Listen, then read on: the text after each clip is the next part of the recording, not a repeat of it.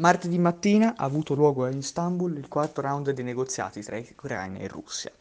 In un clima di avvelenamenti e guerra, l'esito sembra positivo, ma vediamo come sono andati.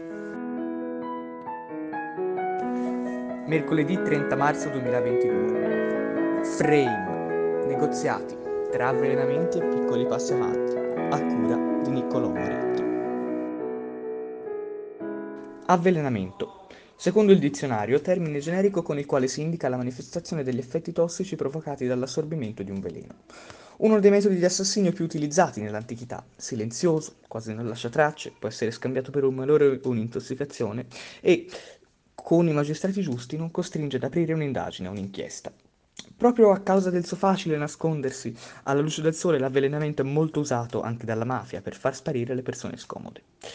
Ne qualcosa, ne sa qualcosa Vladimir Putin, che, dopo tutto, con la, con la, criminalità organizzata ha sempre avuto ottimi rapporti, a partire dalla sua infanzia nelle, nelle periferie di San Pietroburgo fino a quel staneremo i terroristi anche dentro al cesso del 1999 che tanto contribuì, era un, un'espressione tipica dei teppistelli di strada, che tanto contribuì a renderlo l'idolo popolare, l'uomo forte a cui affidare la profe- protezione in caso di pericolo, come era nel 1999 per il popolo russo con i terroristi ceceni.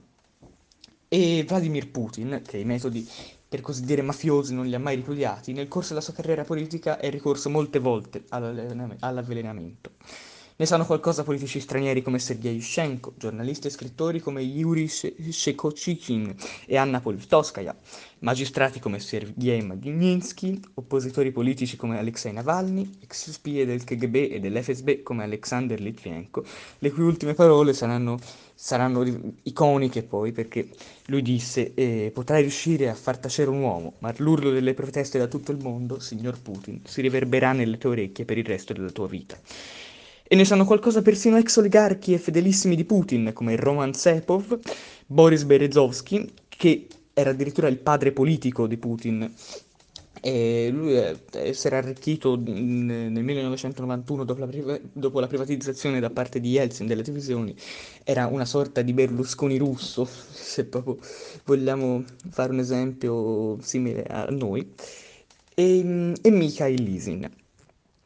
Dopotutto, un mafioso sopravvive solo in luoghi governati dal terrore, in cui omertà e sottomissione sono uni- le uniche parole nella testa della gente, e dove chi osa alzare la testa e, e ribellarsi viene zittito.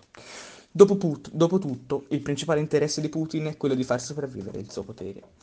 Dopo, Putin, dopo tutto, Putin è ancora, quella, è ancora, quel ragazzo che faceva il bulletto nelle strade di Leningrado, cui, il cui motto è La strada a Leningrado, 50 anni fa, mi ha insegnato una lezione. Se la rissa è inevitabile, colpisci per primo.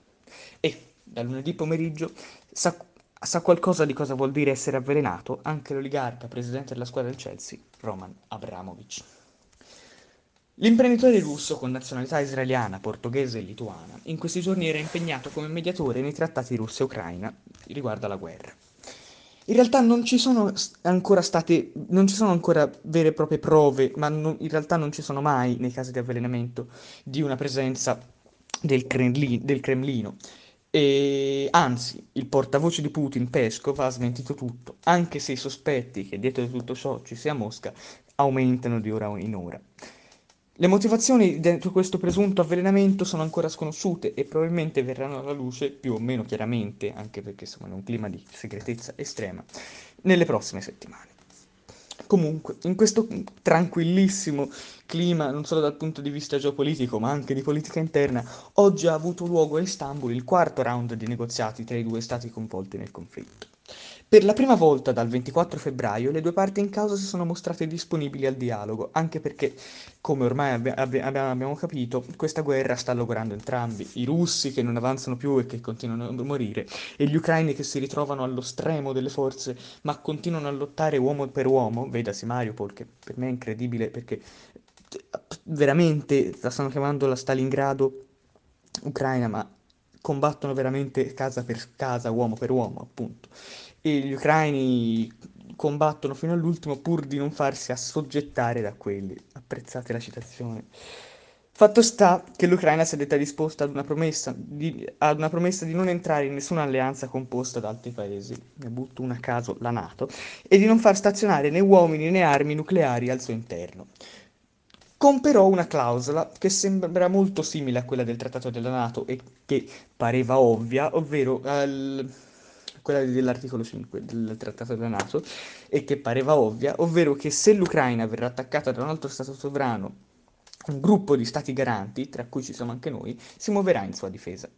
D'altra parte la Russia si è detta disponibile a rimuovere i suoi uomini dalle regioni di Kiev e Chernihiv, la Russia si è mostrata un po' più restia, e, ehm, e, e, spostare quindi il conflitto a sud e in Donbass, perché la delegazione russa ha tenuto a sottolinearlo, non si tratta di un cessate il fuoco, la situazione comunque sembra, avvelenamenti esclusi, migliorare sensibilmente e speriamo che i segnali positivi visti in questa puntata si trasformino in buone notizie, di cui parlare nel prossimo episodio di Frame. Avete appena ascoltato Frame, negoziati tra avvelenamenti e piccoli passi avanti, a cura di